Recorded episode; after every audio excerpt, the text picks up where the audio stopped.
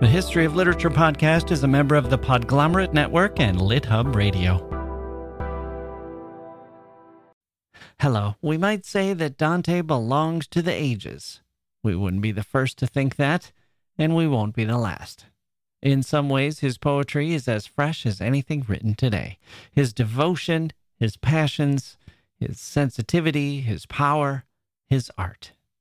And yet, Dante Alighieri was also very much of his time, as anyone who likes to read footnotes can attest. Theological discussions are rooted in fierce contemporary debates. Historical references are to figures important to him and his peers. Characters are specific to his period, his location, even his own life. And so, when we seek to wrestle with a work as great as the Divine Comedy, we're invited into Dante's world, his mind, his relationships with others, his understanding of his place in the cosmos, and everything about the man, the poet, the human being, becomes of interest. Enter the scholars. Today we have a discussion with Professor Elizabeth Coggeshall, who has sliced an essential aspect of life from the Dantean cake.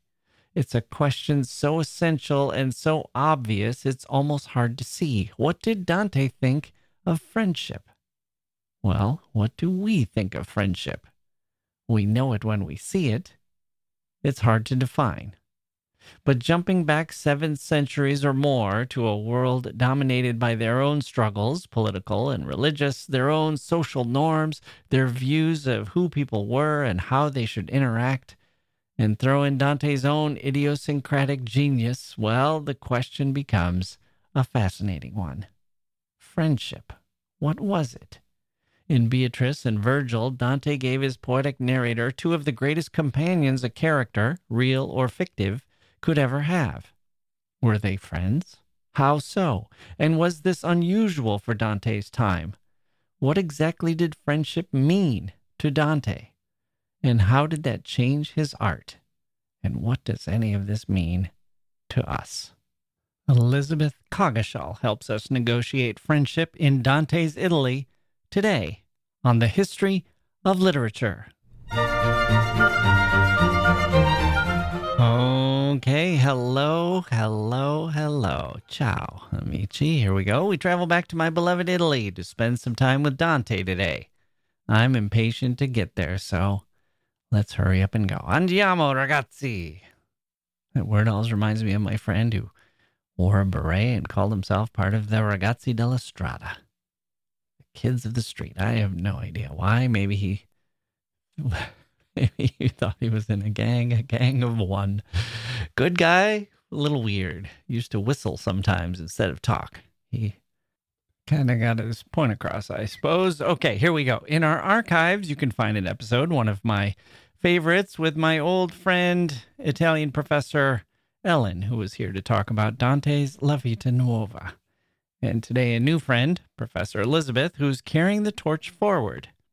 And we are putting plenty of Dante on the calendar soon. And hang around for the end when we'll dive into a My Last Book with Dr. Tara Bynum.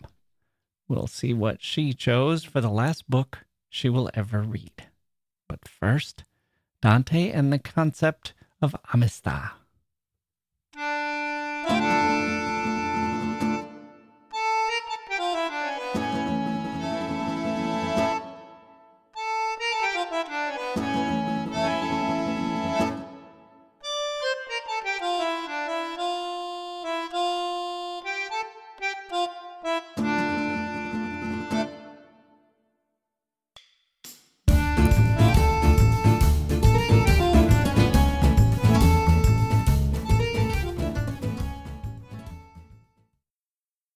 Grown-ups, the Cat in the Hat cast is a new podcast from Wondery, perfect for the whole family. Join the Cat in the Hat and your favorite Dr. Seuss characters as they get whisked away on a new adventure every week. Fish dreams of creating his very own polite and quiet podcast. That is, until he gets a surprise visit to his Fishbowl podcast studio from the Cat in the Hat himself. And it becomes very clear that the cat has other plans for the podcast, and those plans are the opposite of quiet. The cat may be disruptive, but it turns out he's also a great help to get fish out of all kinds of predicaments. Bursting with music, silliness, and rhymes, the Cat in the Hat cast encourages us all to find fun that is funny in every episode. Sing along to new favorite songs, try your luck at Titanic tongue twisters, have some fun with wondrous wordplay, and most importantly, bring your family along for all of the adventures in the Cat in the Hat cast. Follow the Cat in the Hat cast on the Wondery app or wherever you get your podcasts. You can listen to the Cat in the Hat cast ad free right now by joining Wondery Plus in the Wondery app or Wondery Kids Plus in Apple Podcasts.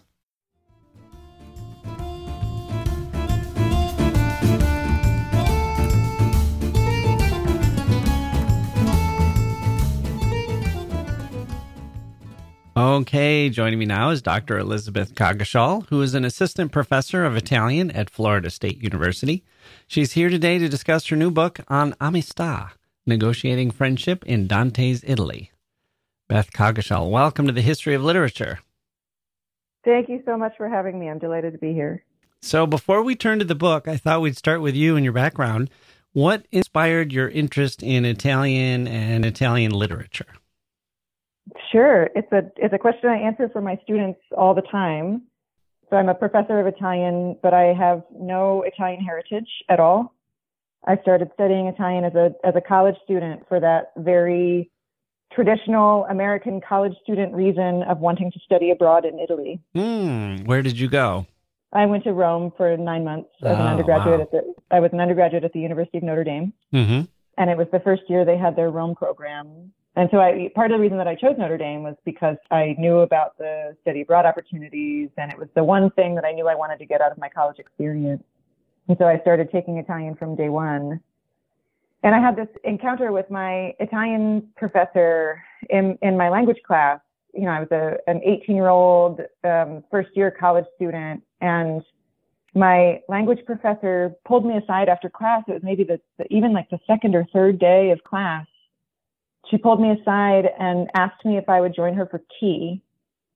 And you know, coming out of high school, I'd never I'd never Yeah. spoken to a teacher outside of class like that. It felt really um, Yeah. unusual.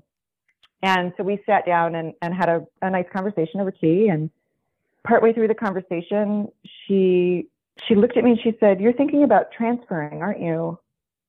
And I and it was funny because I had been, I you know, I had hmm. I had very quickly identified Notre Dame as a a wonderful space for intellectual engagement, and I knew I was going to learn so much, and it was really it was an incredible school, but it was not a place that I fit in socially, and and there was a, a clear visual marker of that by the fact that when I started college, my hair was bright blue, and I was you know the only person on campus that had any anything you know so clearly identifiable as a, a marker of non-tradition. Yeah.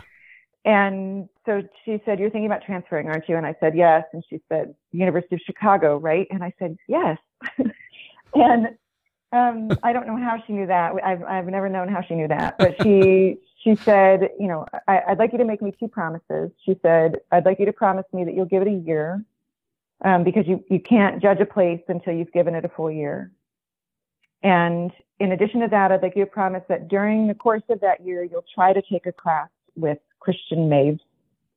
Um, Christian Moevs was a faculty member in the in the Romance Languages department. He taught Italian literature and specifically Dante.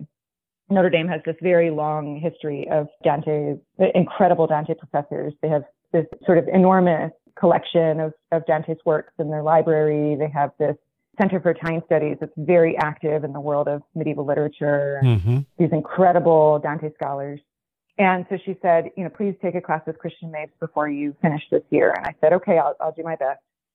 And I did. I took a class with Christian in my second semester and we read Dante in the first few weeks. We read just a couple of cantos of the poem and and I fell in love. I fell in love with Dante. I fell in love with Christian's teaching. I fell in love with sort of felt like I had found um, something that could orient me in my Mm. studies. Mm-hmm. And so as a second year student, I went back and took a full year sequence of courses. They called them Dante 1 and Dante 2, where we read Inferno in the fall, Purgatorio and Paradiso in the spring. And, you know, we were probably just starting Paradiso when I decided, okay, this is it. I want to dedicate my life to the study of this poem. I want to do this kind of teaching. I want to be this kind of professor for other students. And I want the focus of my studies to be this poem. Wow. And so I stuck with Italian for that reason. Um, even though it was incredibly difficult, I'm, I'm not a natural language learner. I really struggled through learning Italian, but the thing that kept me coming back to it was my love for the poem. So, what was it about Dante and the poem in particular that gave it such an appeal for you? Yeah, it started because the poem really felt like a puzzle that I was trying to put together. So, you know, I'd come from Catholic schools. I went to Catholic school my entire life, from kindergarten all the way through college. And so I had a lot of exposure to the scriptures, to the gospels, and there were so many allusions to Catholic literature mm, that mm-hmm. I just found so interesting in the poem. And then I had studied Latin as a high school student, which is why I, I thought to study abroad in Rome in the first place. And there were all these references to Virgil and Ovid and other Latin poets that I had studied as a high school student. And so I felt like I was kind of piecing together this intertextual puzzle that I found so exciting mm. and I, I knew I would never get to the bottom of it. Yeah. And then on top of that, Christian Moevs' specific teaching style was such that the poem just felt like it was actually one of my students put it best. A student of mine said this a couple of years ago. She said it, it doesn't feel like I'm reading the poem. It feels like the poem is reading me. And that's been my experience of that poem ever since the first time I picked it up. It's always felt like the poem is reading me. Reading you in the sense that it's sort of there for you no matter what your mood is and it kind of reflects what you're thinking but also accentuates it or, or points you in different directions that hit you at a particular time exactly. Yeah. It's it's not only that it reflects what i'm thinking it's that it challenges what i'm thinking. Mm-hmm. it makes me question my assumptions. It makes me sort of puzzle through my life in ways that I wouldn't have anticipated a medieval poem could do, especially a medieval Catholic poem or a Christian poem, let's call it, you know, like I said, I was I went to Catholic schools my whole life, but I and I was raised Catholic, but I'm no longer Catholic, and and faith is something that I've really struggled with as a as an individual. Mm-hmm. And not that I reject it, but that I I just I don't I, I sort of don't know where I come down on questions of faith, and and so the poem has been has represented this kind of opportunity for me to explore that part of my of my upbringing and that part of my mental life my spiritual and mental life that I just wouldn't, I would never have anticipated. And it always seems to find new ways of challenging me to ask a different question about the way I live my life. Mm. Wow, that's so beautiful.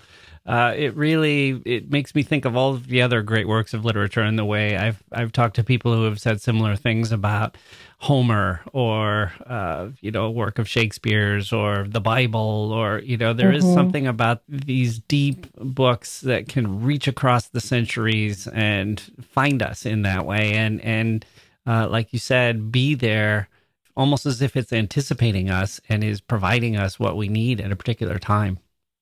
Right. Yeah. Many people would, would talk about uh, those texts that you're mentioning, Homer, Shakespeare, Dante, the Bible, as um, universal, mm-hmm. as speaking to some kind of universal truth that, that transcends time or transcends space. I, I thought a lot about that in recent years because I work a lot on the reception of Dante's poem in the 20th and 21st centuries. I have a website that I'm a co-editor of. It's a digital archive that catalogs references to Dante's works in contemporary culture.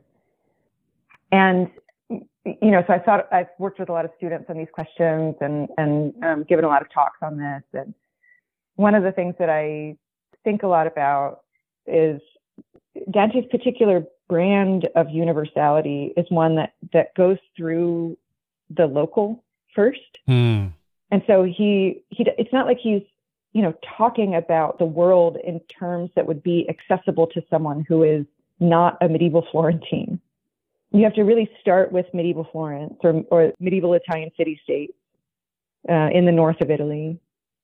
And you can then extrapolate from that by analogy to your world because he's such a keen observer of the local yeah. and the specific that it trains your eye to, you know, especially when you spend time as all of us have, all of us Dantisti have, when you spend time really un- trying to understand what what he meant in his local context by that word or with that reference, then it it opens up this opportunity for you to think, how would that resonate for me? Right now, I'm in for 2024 in Tallahassee, Florida.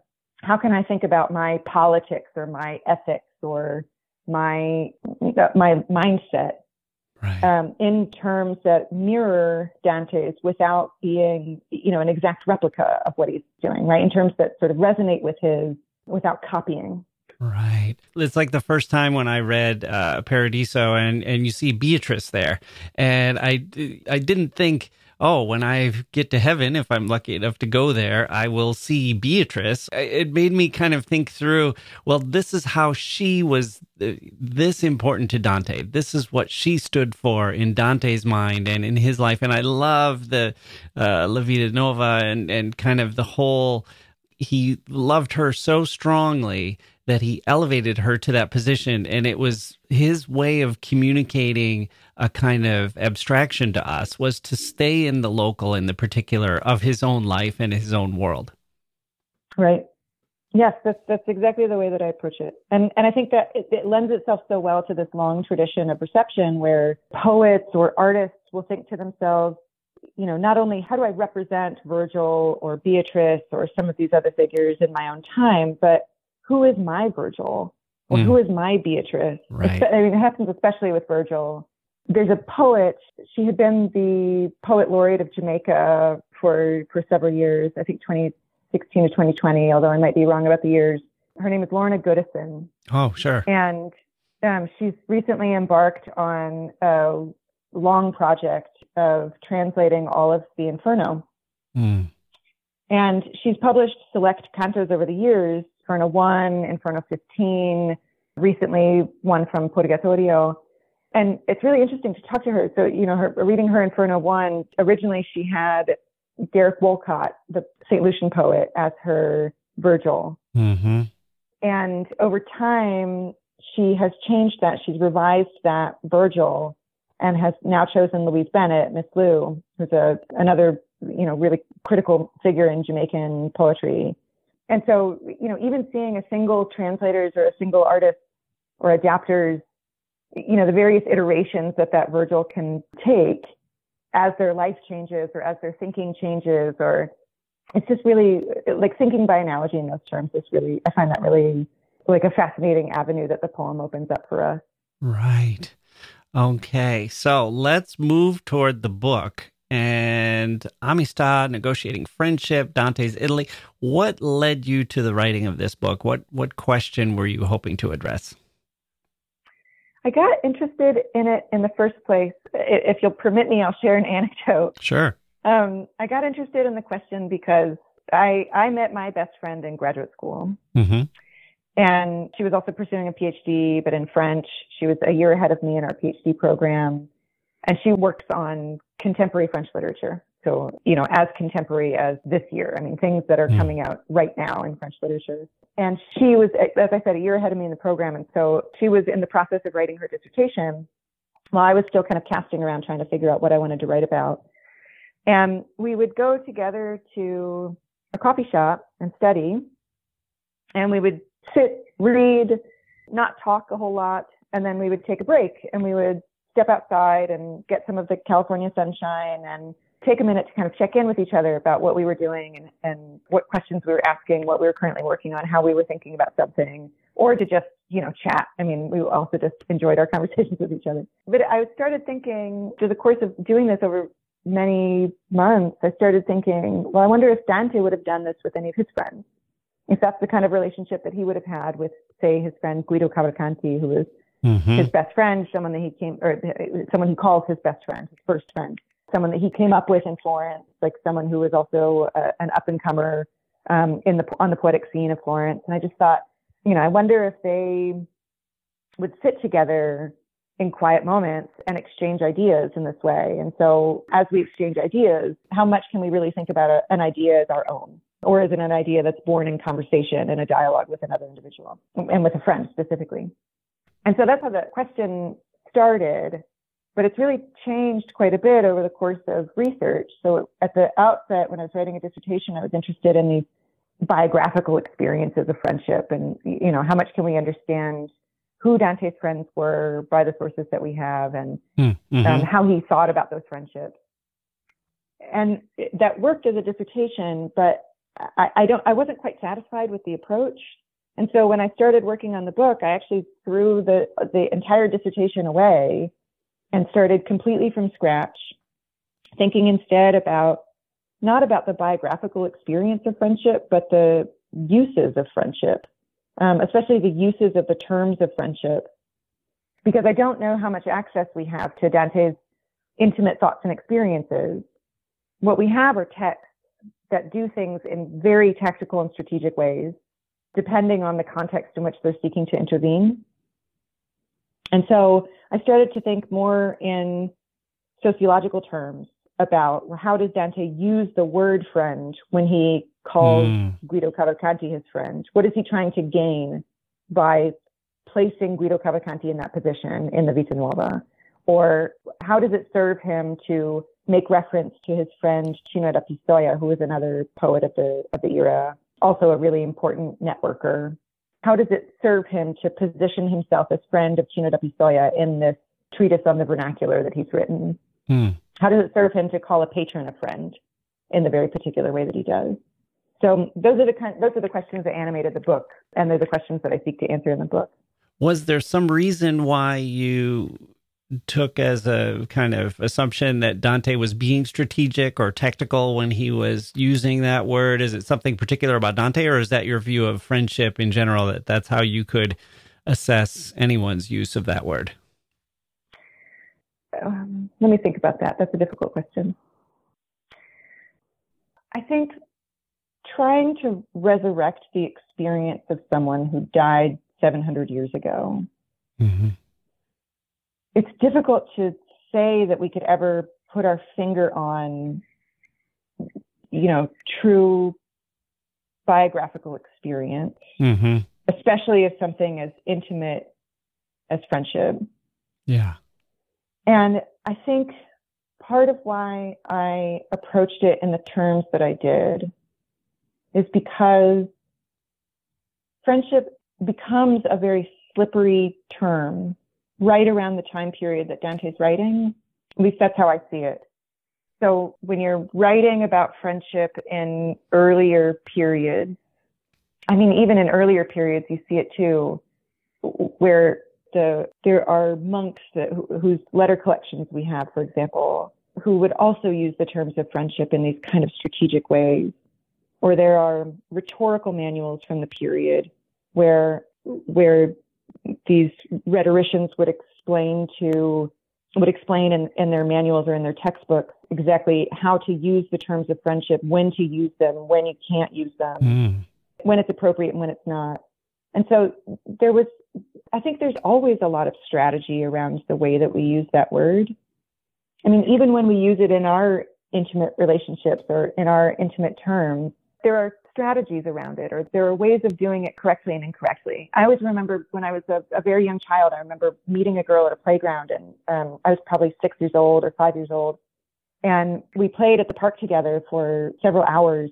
And at the end of it, I said, Will you be my friend? And she rolled her eyes at me and said, That's not how you do it. you know, you don't you don't state it outright, um, right. or at least not in that way. And so I think that term is one that we tend to treat it as if it's so obvious what we mean when we say friend. But we use it in these very slippery ways, in these very ambiguous ways that I think to me it felt really important to do the work of trying to suss that out.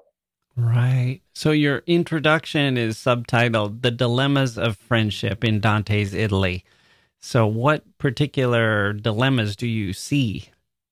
This is a question that comes out of thinking about the ways that classical sources like Cicero, like Aristotle, were mm. integrated into um, Christian ethics. Mm-hmm. And so we might think, for example, one of the one of the dilemmas that I'm really interested in is the dilemma of inclusivity or exclusivity. Whether friendship makes us better members of our larger community or whether it distracts us or detracts from the ability of individuals to find themselves bonded to every member of the community. Mm. So, for example, you know, I, I found myself thinking about the question of if theoretically we are all brothers and sisters in Christ, what does it mean if I feel a particular affection for my best friend? Like, does that make me more integrated into the community of brothers and sisters? Or does it pull me away from that community? Mm, mm-hmm.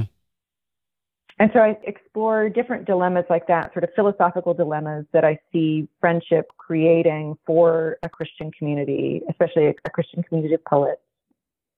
Um, ways that friendship works with the ambitions and the visions of that community and ways that it works against the vision of community as it stands. Right, because he was so infused with that, and that that was such a it was the water he swam in, so to speak. Right, that it would naturally be on his mind in some sense of what it means for him to be a friend or to use the word friend in the context of he's trying to negotiate all of the social and ethical boundaries that he's got placed before him. Right, right. So, for example, you know, another dilemma that I look at is self-interest. In the theoretical writing about friendship, both classical and Christian, one was meant to be friends with someone whether they gave you anything or not, whether they're, you know, in, in fact, not for any interest on your part. You were, it was supposed to be entirely disinterested. And so, what do you do if you find yourself suddenly exiled from your city and in extreme need, living in poverty with nowhere to go? How do you call on a friend without also demonstrating self interest? And so, the, these are the, the kind of difficult needles that Dante had to thread as he was writing the texts that he wrote over the course of his career. Right. And for us looking back, this is going to sound like a wrap up question. Maybe I'll do this and then we'll go to a break. Sure. For us looking back, we look at the way Dante is thinking of friendship and we compare that with our own experiences and think, well, he, given his, uh, the different world he lived in, how much is still the same and how much has changed and what can it teach us about the way we view friendship to, to see what might be different in the way he does?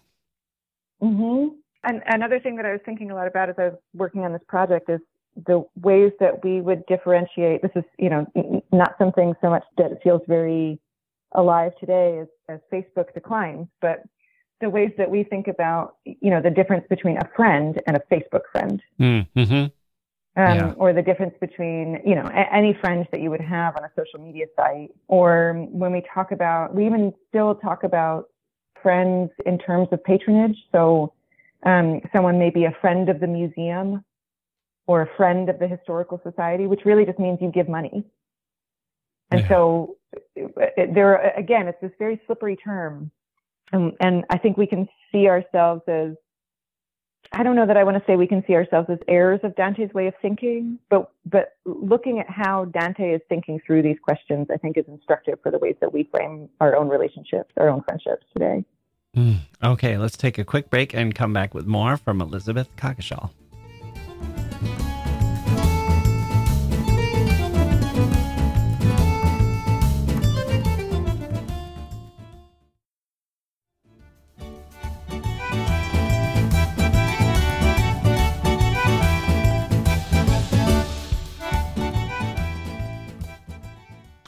Okay, we're back. So, Elizabeth, let's turn to the Divine Comedy and that moment where Beatrice turns up with Virgil. What's going on in that passage? Okay, so Dante has already found himself lost and alone in a dark wood, very famously. Part of the fear that he experiences in the first canto of the poem is his isolation, his solitude. He he's alone confronting these three beasts and has no idea how to move forward. And the solace that he receives is in the person of Virgil, or really in the ghost of Virgil, the shade of Virgil, who comes to find him in the dark wood and says, I will lead you on another path. And, and um, so he and Virgil set off and take the path that they will eventually take, which leads them through the Inferno. In the second canto, Dante stops and he has a, a moment, another moment of fear, as if the first canto was just a false start. And he says, I, I can't do this. I'm not a great hero. I'm not I'm not a saint. I'm not a great figure. How can I be the one to travel on this journey? So Virgil tells him a story. He says, you know, a, a, a woman came to me, a woman from heaven came to me, and she's the one that sent me on this path to come and collect you, to come and help you make your way through the inferno. And when she comes to set Virgil on the path, she says, I need you to help my friend, mm. l'amico mio. That's how she refers to Dante. Yeah. And what's puzzling about this is that, I mean, there are many things that are puzzling about this, but one of the things that I find puzzling about this is that she's the only character in the entire poem to refer to the pilgrim as a friend. There are, you know, many other friends that Dante meets, especially in Purgatory, which is has been described as the canticle of friendship. Uh, I mean, you know, sort of one episode after another of Dante encountering a friend or of Dante meeting a shade who provides some kind of consolation or who gives direction or orientation, all the things that we would anticipate that friends do. But the language of friendship doesn't really appear in purgatory, at least not nearly as much as we might anticipate it, given all these encounters with friends. And none of the figures, even these old um, intimate friends of, of Dante's, like Forese Donati that he meets in, in Canto 23 of Purgatory, or Casella that he meets in Canto 2, these, these figures that we know were biographical friends of his, they don't use the word friend with him. They use the word brother, almost as if it's a corrective to this earlier kind of language, almost as if the word friend is, is no longer to be permitted in this space. And yet there's Beatrice. There's Beatrice right at the beginning of the poem who says to Virgil, I need you to go and rescue l'amico mio, my friend. And so this is really the origin point of a lot of the project. It's the the question that I begin with in the introduction to the book. It's the question that I return to in the conclusion. And I'll be honest and say that I don't feel like I have a very satisfying answer to it, why she uses this word amico and, and especially amico mio, using that, that possessive my to describe him. That word has a long resonance in a couple of traditions. The troubadours would frequently use the word amico or ami to describe their lovers. It's used in the Song of Songs. The bridegroom says to the bride, who describes the bride as a friend. It's used in the letters of Heloise to Abelard. These, you know, again, erotic letters or, or erotically charged letters. She says she would prefer that Abelard refer to her as amica, which is um, translated as mistress. And so there are all these eroticizing usages of the word. And so, and so of course it's natural for us to read Beatrice's amico mio as resonant with all of that erotic usage. We would think that she's really referencing an erotic tradition, my friend, as in my lover. But it's also, it also has this long tradition in Cicero, in Aristotle, which is decidedly not erotic. I mean, you can certainly be friends with your spouse um, or be friends with, uh, in Aristotle especially, you can be friends with people of the opposite sex. You can be friends with all kinds of people for a variety of reasons and to a variety of ends. But the conflating of the term of friendship with, with erotic relationships is not really something that we see in the classical sources. And it's not something that we see elsewhere in Dante's works, at least not so prominently. And so it's surprising to hear her use this term. It's, it also, you know, the term comes up in erotic ways again later in the poem where he describes Tithonus, who was the lover of the dawn, as a friend. There are a couple of places where he uses the word amico to mean lover or amica to mean lover, but it just seems really different coming out of the mouth of Beatrice and being the only reference to the pilgrim that we get in the in the course of the poem. And then on top of that, it, it comes in the mouth of Virgil, who is reporting it back to Dante. You know, Dante doesn't hear Beatrice say those words. He hears it in the mouth of Virgil, and Virgil is not always the most reliable reporter. And mm. so, you know, how are we meant to understand this? I think it's one of the most complicated questions of the poem, and again, one of the most complicated questions of the book as well, and something that I, like I said, I start with and then I come back to at the end. Yeah. Let me roll out a theory. Sure. See what you think of this. So, I'm wondering if, I mean, he had such an unusual relationship with Beatrice in his life. You would think if you just read, you know, a one paragraph uh, description of Dante and his love for Beatrice, you would think that they had been married for 20 years or something, and maybe she died young or something. But you would think that they had been a much more consummated couple than they actually mm-hmm. were. And mm-hmm. I'm wondering if he's trying to express this love and he's basically saying well it wouldn't be honest if she called me lover or husband or or something like that because we didn't progress that far. But she would call me friend which is as, as sort of as close as he can get to her or as uh, you know it's it's the most affectionate thing he can think of that she could actually use to describe the way she felt about him and the relationship that they had. But then once he's used that, he no longer wants to allow anyone else to use it in reference to him because he wants it to be this almost sacred connection that he ha- that he felt with Beatrice. That it's sort of like, mm-hmm. well, now I'm gonna. I don't want to water it down if I have, you know, these guys that I've drank some wine with once. Right. Uh, you know, I don't want that guy to be using this special term. I've got to kind of keep it sacred, keep it holy, and just keep it in the in the mouth of Beatrice. Mm-hmm. Yeah, I, I think that theory holds water. I mean, I think that's certainly a plausible explanation of it.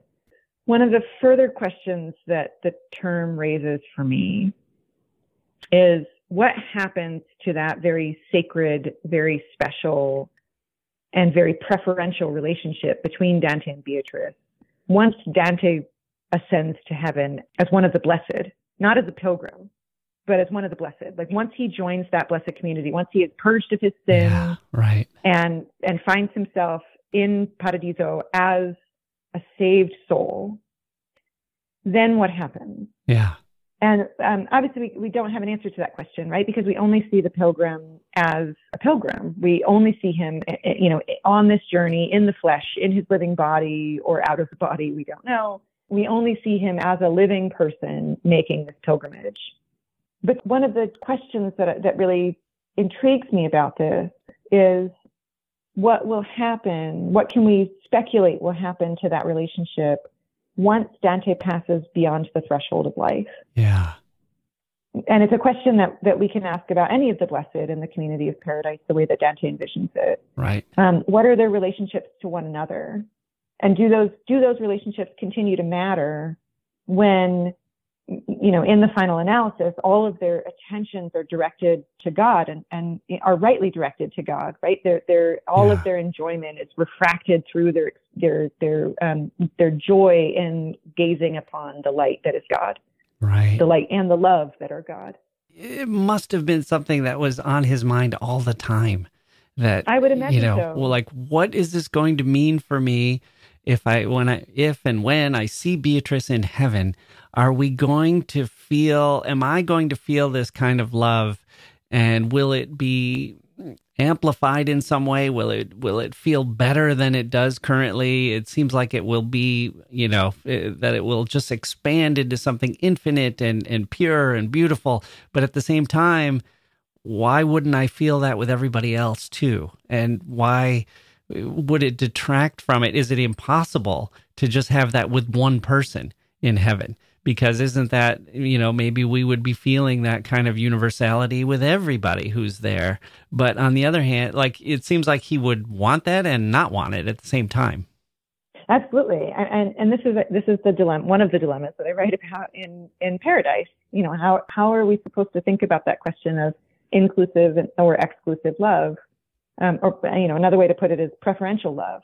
How am I supposed to think about the fact that I have a preference for this individual, and I hope that they have that same preference for me? What will happen to that once life is past and all of the purgation is past, and all we are now doing is enjoying this eternal present, this eternity of reflection on divinity, mm. on the source of divinity, on the source of being itself.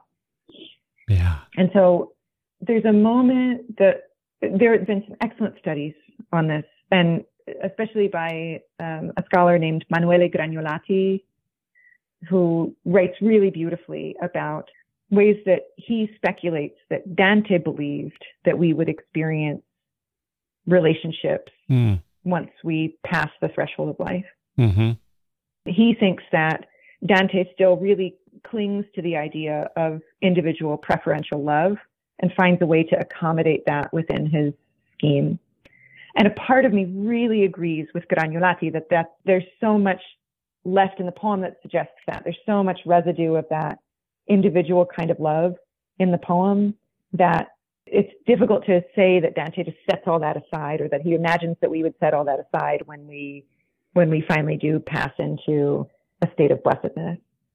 But there's a moment that you know, I, I was I was rereading Paradiso and I was trying to answer this question, so I was reading it specifically with this question in mind.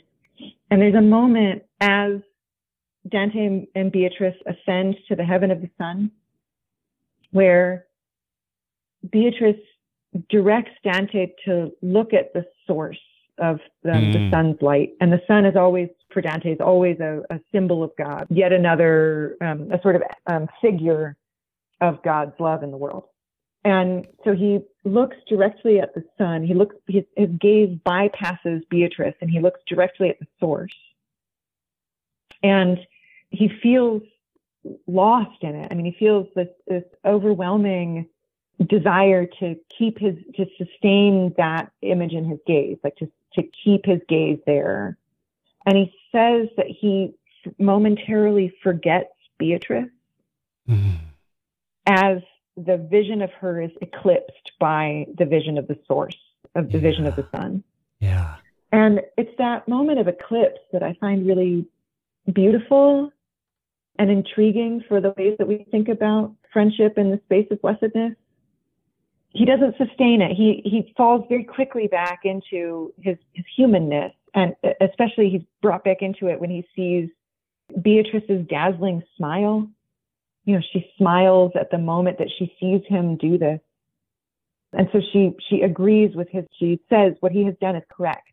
Like he has directed his attention correctly by bypassing her and forgetting her. But in that moment where she smiles, he's brought right back into being a human again and, and loving her again and, and, you know, loving the particular again, as opposed to the direct source, as opposed to the universal. Yeah. And so all of Paradise is him being sort of torn between these two extremes. Paradise is full of doubts and questions and conflicts and dilemmas that, you know, originally I wanted to say that those dilemmas would be resolved as he writes, that these paradoxes that friendship represents for, for a Christian writer, especially a Christian writer who's so invested in the classical authorities, that those dilemmas would be resolved, but they're not resolved at all. Yeah. Um, he continues to move between them all the way up through to the, the last line of the Paradiso. because you can take as kind of a first step into say well this is this is maybe the only way we can understand heaven is to think well that's where we'll be reunited with the people we love and who love us the Right. most and and that's it's a very human thing to try to understand something that we can't understand through you know the the best feeling we have or the the greatest love that we've known but it seems like Dante then goes a step further and says well what if it's the only way for us to experience it as well. And what if there's no, you know, who will I be when I'm in heaven? And how will I share in the the love and the light that's there? Will I just completely dissolve? And so this question kind of goes away because if I keep who I am at all, what if that's the only way I can kind of participate in it? If I'm given a kind of chance to to feel it how can i do that without beatrice being part of it somehow Right, right. Yeah, I don't, I think Dante would never abandon the idea of the self. I think the self is so, in all of its particularities, is so crucial to his understanding of, especially of paradise. but that there's a way of understanding the self as being, I don't know, it's having a kind of porous boundary, a kind of networked self that is who it is through the experiences and through the love of the people around us, right? The experiences Mm. that we have when we're alive and the loves of the people that we surround ourselves with. That those are essential to our understanding of who we are. And I I don't think he would ever give that up even in, you know, when he imagines, when he speculates about the blissful experience of, of the soul in a state of blessedness. I still don't think he would abandon the idea of the self with its history, with its particulars, with its set of relationships. That I don't think he would ever give that up. But I think that the way that he would imagine it is more, um, gosh, how do you even put it? Like a dissolution of that strict boundary that is maintained between you and me, mm. where that boundary becomes porous because you and me share in, participate in being. Right. And because we participate in being, you know, we participate in divinity. Um, and so we are ourselves also part of this volume, as he describes it, that is bound by love, but is scattered throughout the world as if it's in, as if it can be dispersed in pages or in leaves. Right. Well, he may have left these as some unresolved questions, but if he had answers, we would probably find them to be flawed or incomplete. I feel like his leaving these as questions is kind of the way the reason why we keep returning to Dante to help us think through and and explore these issues for ourselves. Right. It's definitely what animated my has always animated my relationship with him with this poem. Mm-hmm.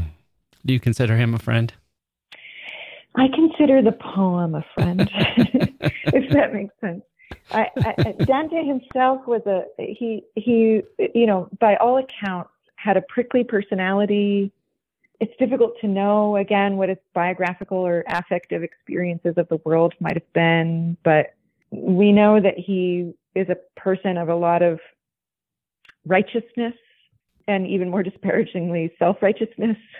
You know, he he had a particular kind of moral vision. Whatever I may think of him, I don't think he would have thought of me as a friend.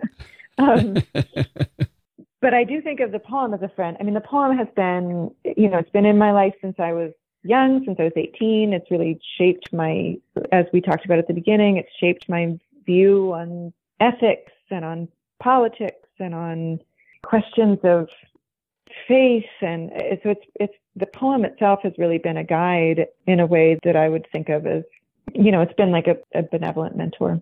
Mm, isn't that interesting? It's almost like in the great social media of the history of literature, we friend the author and we friend the work, and the author leaves our invitation, doesn't respond, but the work friends us right back. That's right. That's right. Exactly. yeah, I like the metaphor. Okay, the book is called On Amistà Negotiating Friendship in Dante's Italy. Elizabeth Coggeshall, thank you so much for joining me on the history of literature. Thank you for having me again. This has been a real pleasure.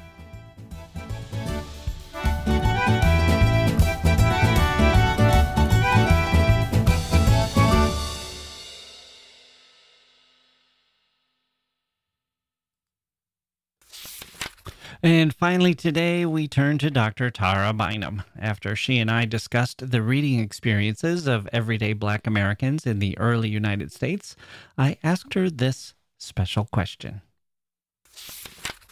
Okay, we are joined now by Dr. Tara Bynum, Assistant Professor of English and African American Studies at the University of Iowa. She's the author of the book Reading Pleasures Everyday Black Living in Early America. Dr. Bynum, this question comes from a listener who asks, What do you want your last book to be? This will be the last book you will ever read. You can either choose one that exists or describe one that has not yet been written. I thought about this question mm. and it feels like a tricky one. You know, I mean, yeah. there are a lot of books in the world that already exist. There are a lot more that could exist. There was a part of me that wondered if I should say my own book. Yep. Um, but I landed on Mama Day by Gloria Naylor. Wow. Yeah.